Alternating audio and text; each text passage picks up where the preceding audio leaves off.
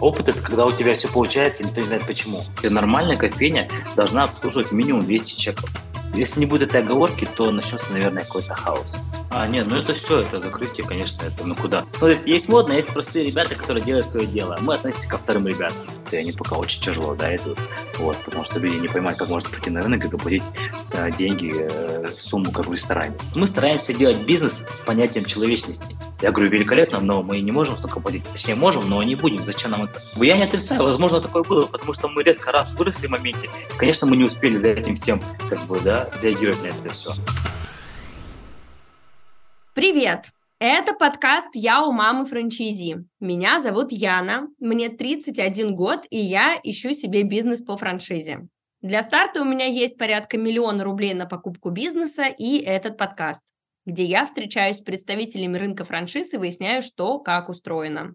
А заодно прошу поделиться секретами, как становиться хорошими предпринимателями. Мы в ресторанном сезоне нашего подкаста, и он будет про съедобные франшизы, все те, в которых есть еда и напитки. Давайте знакомиться с гостем сегодняшнего выпуска. На связи Санкт-Петербург. Основатель кофеин Этлон Кофе Наинта Абинов. Первая кофейня открылась под этим брендом в 2017 году. Первая точка по франшизе стартовала на следующий 2018 год. Сейчас в сети порядка 180 кофеин в России, 50 точек у самой управляющей компании и остальные 130 работают по франшизе. В сети порядка 50 франчайзи-партнеров, а это значит, что многие партнеры открыли сразу несколько кофеин. Наинта, привет! Да, всем привет! А, слушай, слушайте, на сайте франшизы об Этлон Кофе сказано вот что. А, вы можете открывать неограниченное количество кофеин в городе, где купили франшизу. Давайте разбираться. Вы же не продаете эксклюзив на один город. Как, смотрят, э, как смотрите за тем, чтобы ваши кофейни не конкурировали друг с другом? А, так, еще раз всем добрый день. Смотрите, да, все верно. На сайте указаны такие условия, они максимально корректны. То есть франшиза продается на определенную территорию, то есть на город. Вот. Рассмотрим, например, город Санкт-Петербург, да, в котором мы живем, откуда мы, так скажем, родом. Вот. У нас здесь получается порядка 35 партнеров франчайзи. Вот. И, соответственно, никто никому ничего не мешает, потому что мы, у нас есть четкое разграничение по локациям. Например, если есть какая-нибудь локация там на условно говоря, там, московский 100, да, назовем адрес, вот, и мы смотрим, допустим, этот партнер, и, там, Иванов, да, франчайз Иванов. И если мы смотрим, что рядом какая-то локация, которую нашел другой партнер, и мы смотрим, если поток пересекается, соответственно, мы ему отказываем. Если локация хорошая, то есть э, есть смысл ее открыть вторую, да, рядом к московскому 100, то мы даем право, так скажем, мы спрашиваем у Иванова, нашего партнера, то есть готов ли он на данной локации развиваться, потому что мы видим потенциал для второй кофейни. Угу. Вот, если он готов, великолепно, мы открываем дополнительную точку там на этом же потоке, тем самым окучивая еще больше народа, еще больше трафика. То есть если в городе вы видите рядом какие-то две кофейни, скорее всего, это кофейни одного и того же человека. Мы так стараемся не давать э, поле для деятельности нашим коллегам да, из других, так скажем, сетей. У нас нет какой-то конкретной цифры, по минимальному расстоянию. То есть нет там 200-500 метров между кофейнями. Потому что между кофейнями может быть 700 метров, и это будет один поток. А может быть, между кофейнями 300 метров, это будут совершенно два разных потока. Например, по, разные, а, по разным сторонам от проспекта, да, и пешеходный переход ближайший очень далеко. То есть это совершенно разные потоки. Мы смотрим каждый случай ну, индивидуально. Получается, что ну, в любом случае политика по, идет по защите действующих партнеров. Это круто. Вы говорите, что вы сращиваете потоки, смотрите какой-то объем и так далее. Есть какие-то сервисы, инструменты, секретики, как э, вы это производите? Вы включаете какую-то биг э, босса, который за нами за всеми наблюдает, и он вам рассказывает, сколько у меня будет человек в кофейне. А, смотрите, тут, к сожалению или к счастью, я не могу сказать, но какие-то конкретные инструменты биоинтеллект, еще там 2 ГИС и так далее. Все это мы, конечно, смотрим, но на эти все факторы, на эту проходимость нет смысла прям 100% опираться. А что базисное? Слушайте, наверное, опыт. Опыт – это когда у тебя все получается, никто не знает почему. Это как раз-таки тот самый случай. а в другом городе, ну вот как вы понимаете в Челябинске, что вы же не, не имеете там опыта?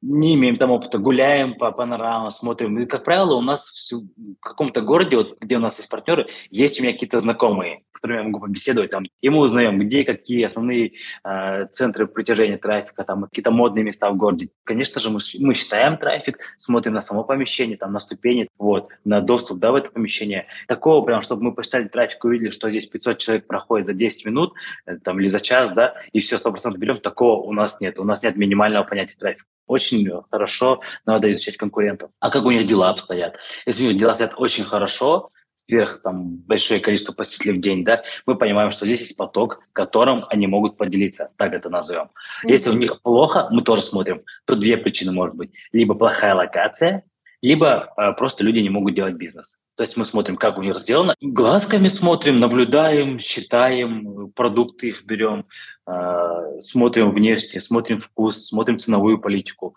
Это такой симбиоз э, технологий и опыта, да, и каких-то, ну, знак, э, опыта знаком, да, доверительного окружения, который помогает вам срастить эту историю.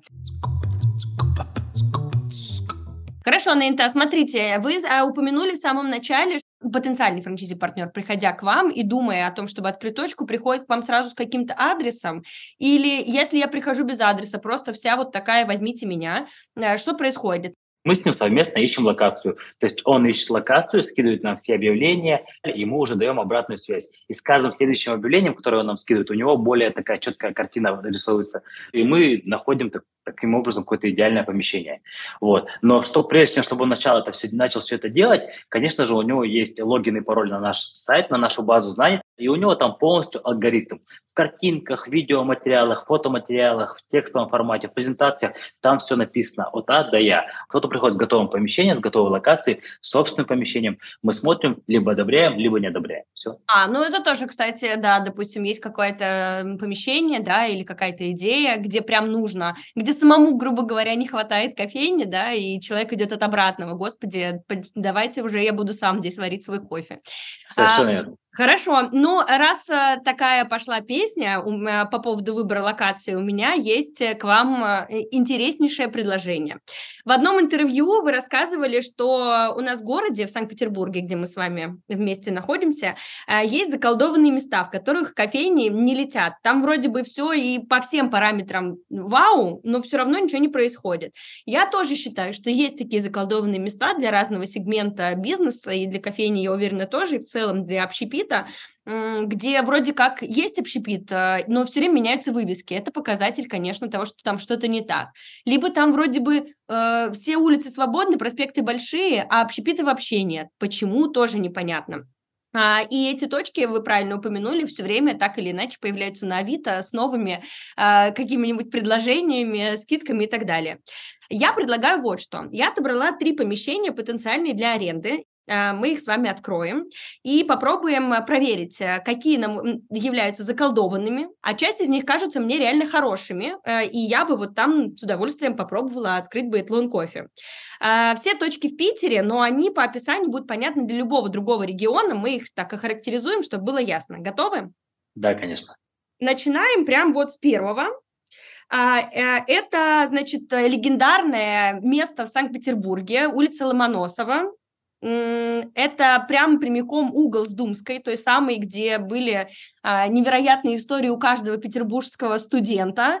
А, значит, что происходит сейчас на этой улице? Очень сложно характеризовать. Часть баров закрыта, часть баров продолжает а, веселить людей. Там появились э, шавермы, а, там появились большие магазины, остались дорогие клубы, а, магазины вязания присутствуют. А, открылся классное тусовочное место «Гостиный двор» во дворах гостиного двора буквально за 100, 100 метрах от этого места. А, конкретно эту локацию на сегодняшний день мы бы точно ее не рассматривали. Там уже сейчас приостановили работу всех ресторанов, этих клубов, да, кафешек и так далее. Вот если там сделать полностью реставрацию всех э, входной группы, фасада зданий и так далее, тогда и сделать нормальных резидентов в этом доме, на этой улице, тогда, может быть, еще пойдет. Но сейчас нет, потому что, ну и в принципе, наверное, нет, потому что, в принципе, я здесь пять лет от звонка до звонка отходил по этой улице, я учился в Финеке на ага. канале Грибоедова. Вот это одно из заколдованных мест, на самом деле, я это могу с уверенностью сказать. Отлично. Если бы, я если бы, Если бы я здесь открывался, то я бы открывался здесь на канале Грибоедова, потому что все-таки основной поток идет по каналу Грибоедова. Ну, тут он тоже есть этот поток, но, как правило, тут не хочется. Тут такая сейчас атмосфера, в которой не хочется задерживаться. Хочется быстрее да. пройти. Вот и все. Вот она, заколдованность этой, этой локации несмотря на то, что это станция метро Невский проспект. Казалось бы, теоретические знания подсказывают нам, что там все будет здорово, по факту это стрёмное место, реально некрасивое, фу, которое можно обойти с двух прекрасных сторон, с Садовой, да, и с каналом. Да, все верно. А так вроде бы... А так смотришь на первый взгляд, вроде 13 метров, идеальная площадь под кофейню на вынос, 75 да. тысяч рублей в месяц, то есть идеальные условия. А 75 – это нормальная цена вообще, да? Да, это, да, даже ниже среднего, поэтому ага. окей. Хорошо. Вот, поэтому думаешь, круто, а на самом деле нет. Ну все, я отлично. Мы, э, значит, первый пункт прошли. Идем дальше. А, следующий объект – это станция метро Василиостровская. Это тоже суперцентр для тех, кто не в Петербурге. Э, это прямо возле метро. Там огромное количество студентов, потому что там СПБГУ, э, наш государственный университет, размещен просто на, всем, на всем Васильевском острове. А, это большое количество скоплений туристических. Там есть и жилые зоны. Это рядом с пешеходной улицей. Наинта нам сейчас расскажет почему оно подходит или нет? Эта локация находится не прямо около метро, нужно перейти два раза дорогу. Вот это mm-hmm. первый уже фактор. Тут есть ступени, да, это тоже минус. И 15 квадратных метров, а тут мы видим, что помещение, оно гораздо больше, то есть, скорее всего, это будет субаренда. Непонятно, кто будет соседом. Мы бы не брали. Мы были на шестой линии Васильевского острова, вот шестая, седьмая линия вот, э, выходим из метро, то есть это ближе к метро было, там тоже были ступени, и там мы тоже у нас, э, там, конечно, не три было, там было ступени шесть, у нас там тоже не пошло, вот, и мы оттуда переехали на другую локацию. Поэтому тут конкретно, ну, я бы точно не брал, э, взвешивая все эти факторы, то есть взвешивая свой опыт, который был у меня уже тут недалеко, вот, и, в принципе, вот эти все факторы по данному помещению точно нет. Угу. Ну, это не, это не незаколдованное место, да? Нет, нет, да, да, да, да, да. Неудачный просто... выбор, да. И да, я да. хочу подсветить, что ступени это как раз, наверное, такой социальный фактор, то есть это мамы с колясками, а, люди с ограниченными возможностями, а, и, ну, в общем, ступени действительно являются таким э, барьером для доступа в кофейню, для выноса, да, уж лучше просто окно, наверное, открыть, окно из, э, из помещения без двери, да, просто на вынос, чем а, иметь какую-то кофейню со ступенями. Хорошо, а, двигаемся к третьей локации. Это не центр, это Московские ворота, это хороший район, в котором и огромное количество бизнес-центров, и огромное количество культурных пространств, и жилой фонд большой, и новые, и старые жилые дома, и Московский проспект – это очень оживленная улица, а, и надо еще отметить, что там по планировке тоже субаренда, но рядом находятся ваши, одни из ваших лучших друзей, э, уже открытые вейпы, в которые можно, которые являются схожими с вами по целевой аудитории. Так вы рассказывали э, в других материалах, с которыми я знакомилась при подготовке к интервью. Что скажете об этом месте? А, смотрите, а, в целом локация хорошая, да, не топовая, но и неплохая. Если обратить внимание на карту, то тут есть два варианта пути трафика. Он, он, он может перейти Московский проспект сразу, вот после кольца, mm-hmm. вот и пройти мимо этого помещения, а может пройти по стороне метро и перейти дорогу уже на Заставской улице. Вот, они обойдут это помещение. То есть трафик уже тут нужно делить на два. Mm-hmm. Вот. Это, это из минусов. Также из минусов то, что есть аж 4 арендатора, из плюсов, что у нас сразу заходим, сразу справа, то есть у нас есть окна, окна – это сразу возможность рекламы, это плюс. Плюс также, что нет ступеней, тоже плюс. В целом, эта локация рабочая. Вот, можно ее рассматривать, вот, но опять-таки, тут нужно смотреть на насыщенность, да, допустим, если мы, мы бы как смотрели, мы есть у метро, Московские uh-huh. ворота. Дальше мы есть на Заставской 21. Мы такие, ага, две кофейни. Если мы, допустим, были вообще no-name кофейни, да, мы бы рассматривали, так, тут уже две кофейни, потом там же уже на углу открылся хлебник по Заставской улице, тут же на углу Линдфорс пироги, как-никак тоже там есть какие-то, да, uh-huh. на вынос позиции. Если смотрел бы 90 тысяч рублей, тоже немалая аренда, я бы тут как считал? Тут максимально деловой район. Мы тут считаем нашу деятельность на 22 рабочих дня. То есть 90 тысяч рублей, чтобы нам отбить и заработать э, за 22 дня, ну, нужно, сколько мы должны делать выручку, да, и возможно ли это. Я при подготовке к интервью рассматривала только центральные районы, Петроградский, Василиостровский, э, Адмиралтейский, ну вот и чуть-чуть заехала в сторону московских ворот. А, я не смотрела спальники, но могу сказать, что это было архисложно. Я уже просто на, на жилах э, доискивала помещение. Я не представляю, как вы это делаете, потому что ничего не подходит. Это три, которые, ну, одно заколдованное, да, я его взяла, потому что тоже так думала а два этих я нашла просто убившись. А, и это было очень сложно. И я просто преклоняюсь перед вашим трудом.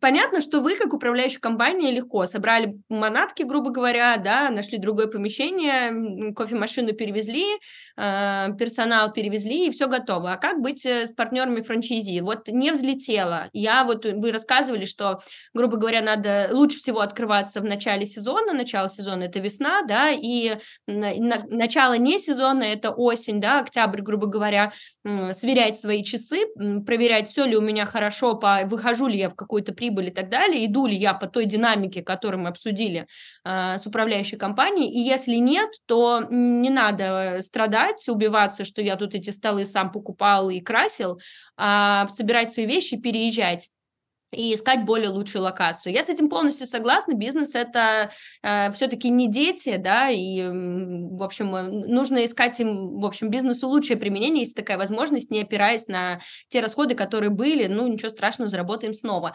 Что делать потенциальному франчайзи, вот если не взлетело? А, да, такое абсолютно бывает, есть риски точнее, вероятность того, что не получится. Мы никогда ни одному партнеру не обещаем золотую таблетку, какую-то волшебную таблетку. Мы не гарантируем. Мы говорим, все возможно, да, в нашем мире, тем более в наши дни, сейчас, на сегодняшний день. Поэтому я говорю, что наша задача минимизировать риски, ваша задача, согласно нашему алгоритму, действовать, и тогда мы на выходе должны получить хорошую кофейню. Но бывает такое, что такое не получается, и, конечно же, мы э, закрываем эту локацию и перевозим. Если не перевозим, то следующий вопрос партнера, что же мне делать со всем этим добром, оборудование, бар и так далее. Ну что, мы идем навстречу, мы забираем это оборудование к себе на склад, храним у него у себя на складе все это полностью запакованное, подписанное, печатанное, да, чтобы все это не перемешалось с нашим личным оборудованием там, и так далее, и так далее. И ищем другую локацию. И каких э, дополнительных платежей за новую точку? Да нет, ну нет, нет, зачем? Ну, нет, мы даже за хранение деньги не берем,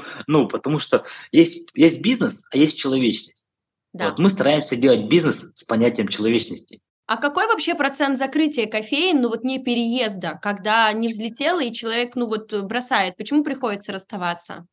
Ну, наверное, процентов 5-7, а потому что есть внешний фактор. На Решетникова у нас была кофейня. Это на Виктор-Силе, где сейчас московский фудмаркет, да. У нас там была кофейня, мы оттуда же съехали, потому что была полностью реновация здания, там сделали рынок.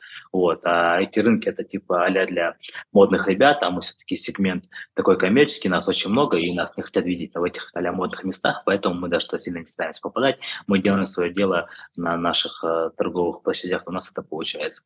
Ну и, конечно, просто даже тупо ошиблись с локацией. Бывает такое, да, как бы вот ну, сейчас, мне нравится, допустим... что, да, вы говорите, что вы идете навстречу, действительно. Э, бывает, что ошибиться с локацией можно и не... Она была, допустим, в какой-то момент действительно эффективная, а дальше случилось что-нибудь э, в, в этом районе, и не связанное с общепитом, что, там, не знаю, перекрыли дороги или там стал ремонтироваться фасад. Все верно, абсолютно, да. То есть э, там начали менять трубы, трубопровод, отопление. Мы же тоже не можем все это предвидеть. Например, нас выселили, да. Mm. Вот, допустим, а, по одному адресу вчера мы получили письмо о расторжении договора. У нас кофейня там хорошо работала, пока не будем зарялись, потому что вдруг люди послушают, потом побегут там после нас, да, и будут греть рынок. Есть такие тоже персонажи, Слушайте, ну, э, интересно, что вы затронули тему про тех, кто греет рынок. Давайте про это. Что это за персонажи, что они делают, как они вредят? Это, это кто, паразиты рынка?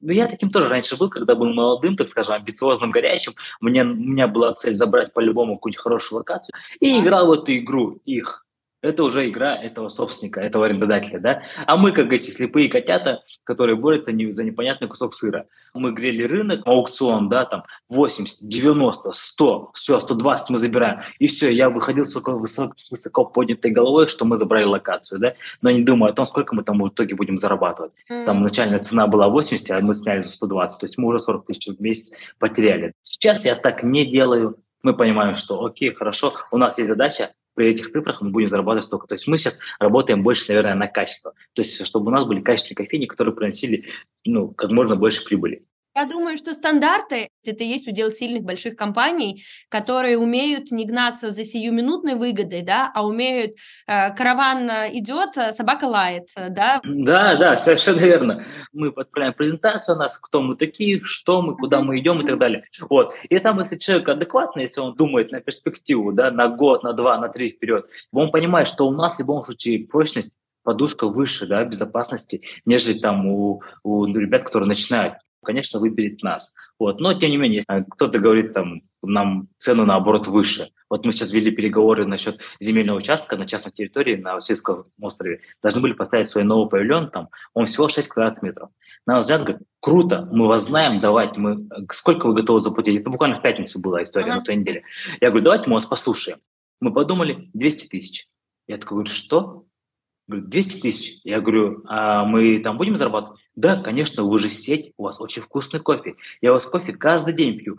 Я говорю, великолепно, но мы не можем столько платить. Точнее, можем, но не будем. Зачем нам это?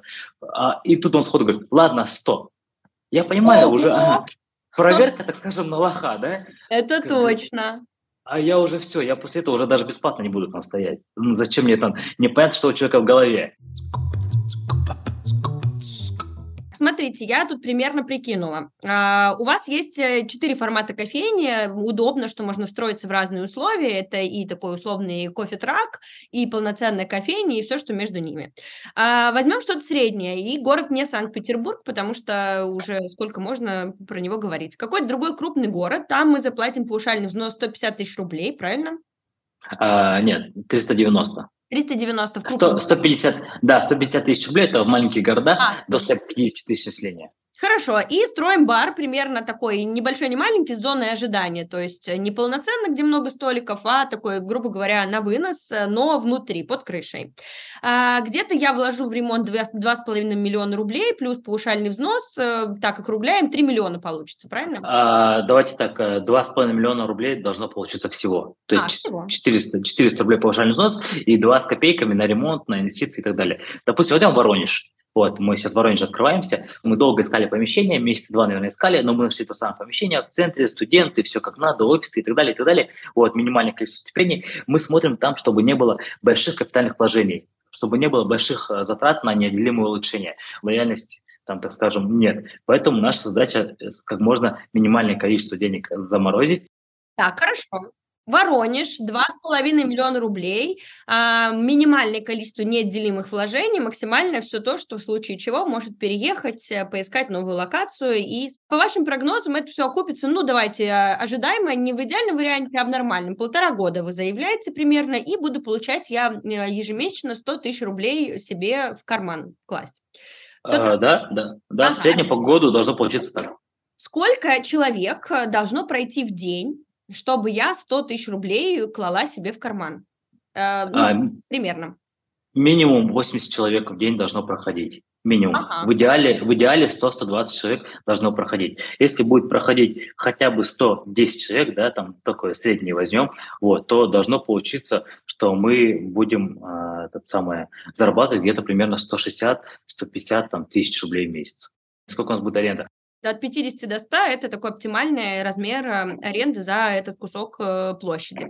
Если мы говорим 80-120 человек, э, то у нас получается, что за 12 часов работы кофейни должно пройти там эм, ну, грубо будем так округлять, там 8, 8 человек в час, к примеру. Это примерно один кофе в 10 минут, плюс-минус, там 5-10 минут. Mm-hmm. Это mm-hmm. вообще реально, ну, на мой взгляд, это очень... Да, это более чем реально, вообще абсолютно. То есть нормальная кофейня должна обслуживать минимум 200 чеков. То есть это вообще адекватно, это, это еще бариста успевает, там, не знаю, чуть ли не поспать.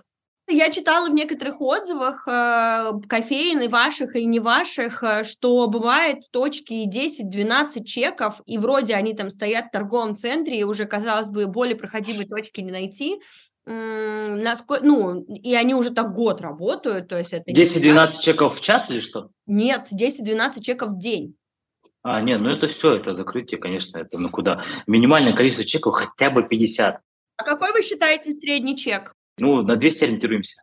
Берем 200 рублей, умножаем на 100 чеков, 20 э, тысяч рублей э, в день я буду зарабатывать, умножаем там на, давайте, 28, э, чтобы не... Там, ну, 25, давайте умножьте 25. 25, значит, 20 тысяч рублей умножаем на 25, получаем 500 тысяч Значит, что получается у нас с окупаемостью и с, с рентабельностью? На сайте франшиз сказано, доходность от 80% годовых, маржинальность бизнеса от 25-35%.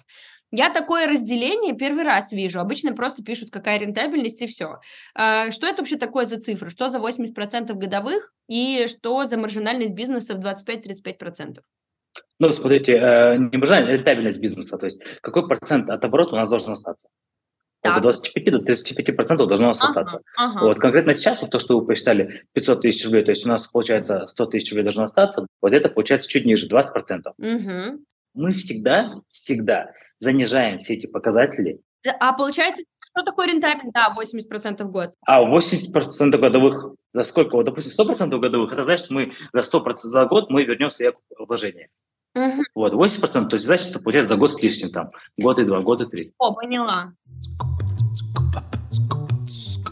Хочу еще вернуться к одному вопросу. Он меня лично интересует. Может быть, э, мы э, тут найдем какие-то э, интересные ответы. Вы говорили в одном из интервью, что ваши лучшие друзья по соседству для кофе – это кофе-центры, какие-то ателье или там сникерчистки, ну, такие сервисные услуги. Это вейпы, потому что, ну, это сегменты, где нужно либо что-то подождать, да, либо схожая целевая аудитория. А я хочу спросить вот что. Коллаборации правят миром. А, это мой тезис, когда разные компании э, находят э, из одной сферы или из разных сфер, да, находят точки соприкосновения, как-то им объединиться для того, чтобы сделать классные продукты, а, увеличить даже качество этих продуктов, например, но при этом оптимизировать свои расходы, да, за счет того, что несколько компаний вместе сосредотачиваются. А, в вашем сегменте перечисленном и вейпы, и кофе, и э, сервисы, и копицентры есть франшизы. А, что вы думаете о сотрудничестве? То есть не искали ли вы совместные точки соприкосновения? А, и если не искали и не думали об этом и не хотите, то расскажите, почему. Мы конкретно сами не искали, вот, но mm-hmm. нам множество сетей всегда каждый день по несколько предложений падает на почту вот, на тему того, чтобы снять совместное помещение. Вот либо они полностью снимают, мы у них снимаем в субаренду, либо наоборот. Да. Вот это да, это все верно. Либо это копицентр, либо это вейп последнее время. Вот, то есть такого прям, чтобы мы целенаправленно кого-то где-то искали, нет. Возможно, есть частный случай, например, наш партнер франчайзи нашел какую-то топовую локацию, он говорит, вот, я нашел топовую локацию, но немножко дорого за все помещение, я поищу себе сюда соседа.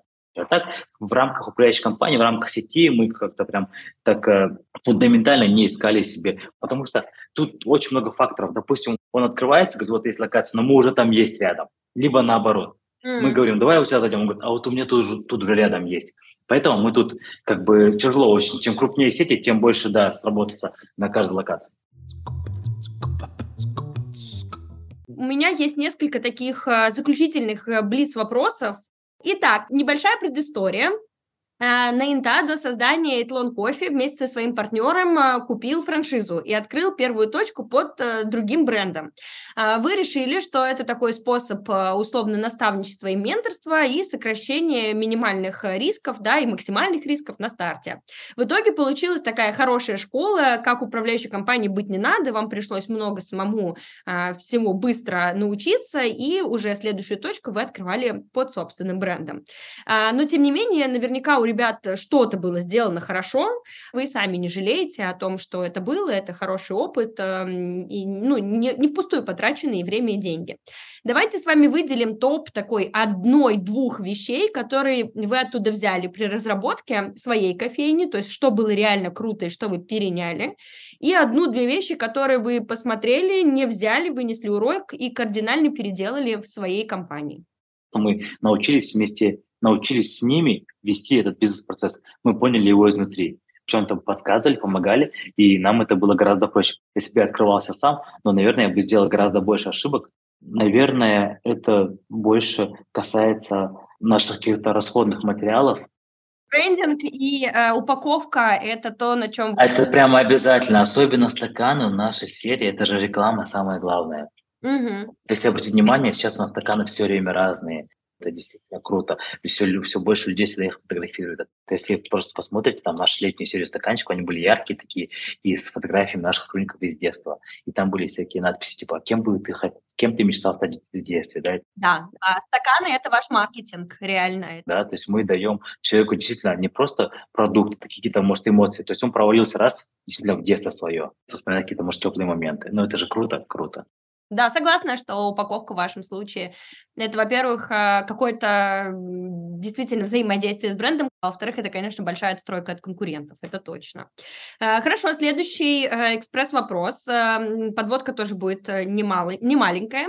Я нашла в сети отзыв о вашей франшизе. Этот отзыв 2019 года, когда вы, в принципе, только начали продавать свой франчайзинговый продукт, то есть это один из первых ваших франчайзи-партнеров. Я его коротко зачитаю. Мнение э, о франшизе сложилось неоднозначное. Сначала э, работа компании меня устраивала, мне действительно помогали во всем от подбора помещения до расстановки стульев, обучили э, нанятых бариста, полностью на себя взяли поставку продуктов и расходников. Первые три месяца я был в восторге. Потом стали проявляться мелкие косяки. Задержки поставок, приходилось срочно искать стаканчики или салфетки, которые закончились, новых не завезли. Обратная связь стала хуже, на на мои вопросы часто часто не было внятного ответа.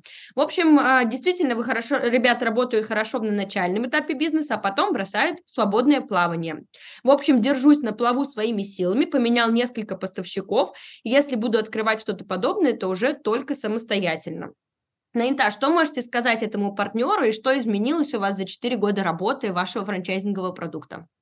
Великолепно. Во-первых, этот отзыв слышу впервые. Будет интересно его найти нам в интернете, вот, почитать его и понять, кто это написал. 19 год, год нашего, так скажем, а, начала нашего масштабирования. Возможно, у нас было, появилось в моменте много партнеров, и мы не успевали всех вовремя окучить, да, всех вовремя обработать и так далее. Тогда у нас было, наверное, там 2-3 человека в отделе франчайзинга. Э, сейчас это у нас, наверное, человек 12-15.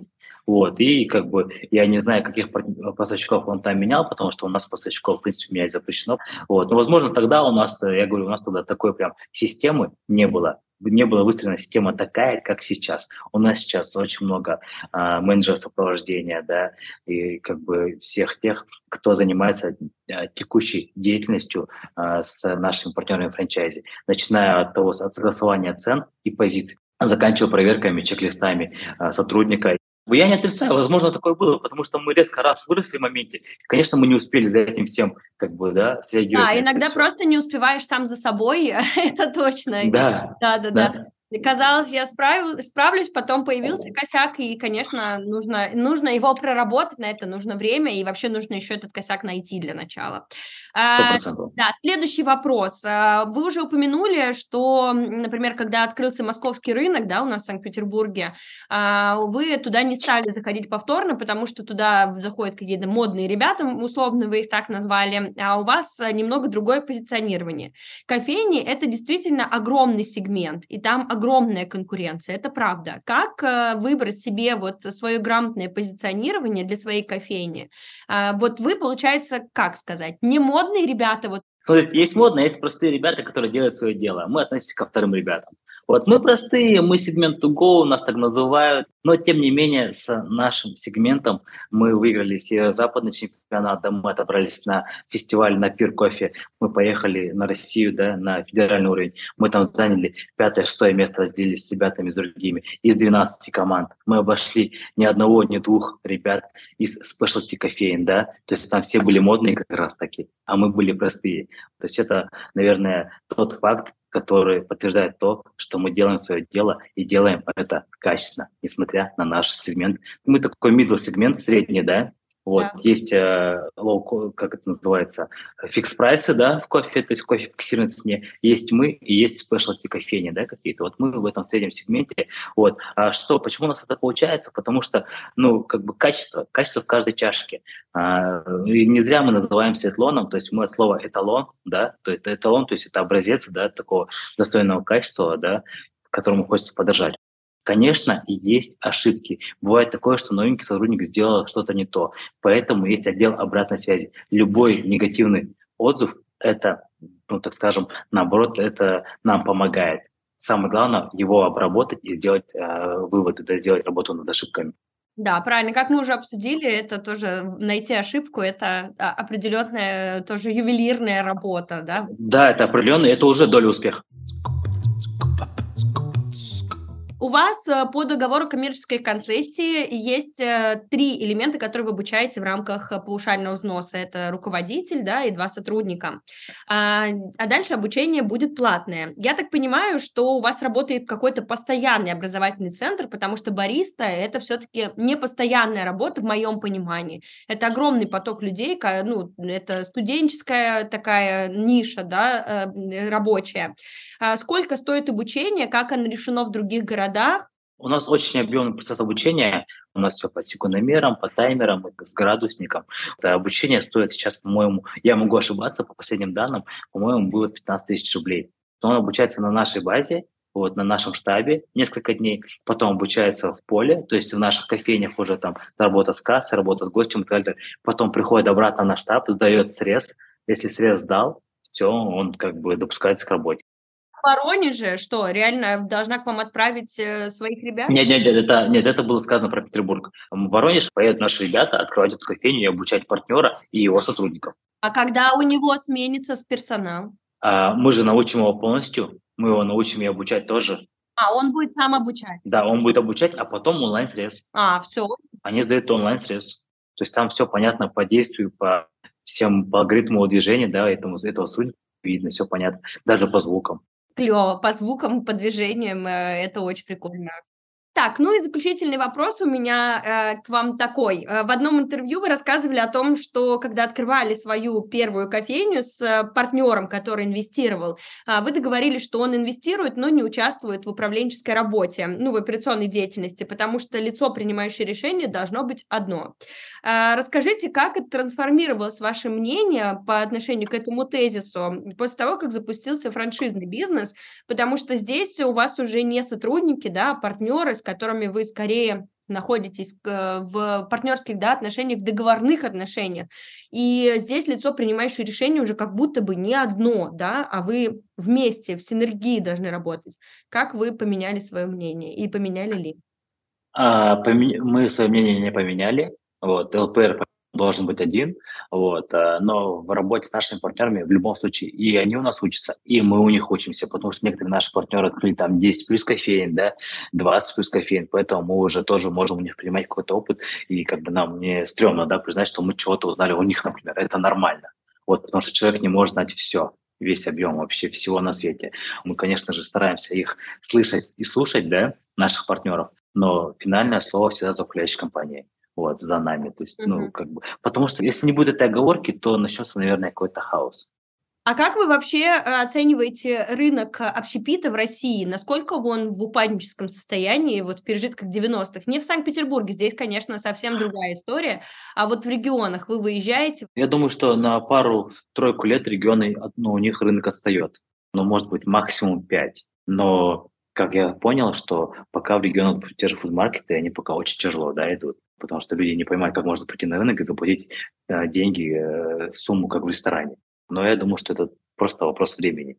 Люди к этому привыкнут и примут. Мне кажется, что одной из э, таких важных ролей в развитии регионов да, по уровню общепита является, безусловно, франчайзинг, потому что э, он показывает, он закладывает стандарты, э, он учит, э, и уже этот же персонал, эти же люди, да, они выходят и делают, например, даже если свои проекты они делают на другом качественно новом уровне, а, а уж если они продолжают работать со франчайзингом, то, безусловно, они тоже а, продолжают транслировать стандарты и уровень качества, который закладывается в больших городах.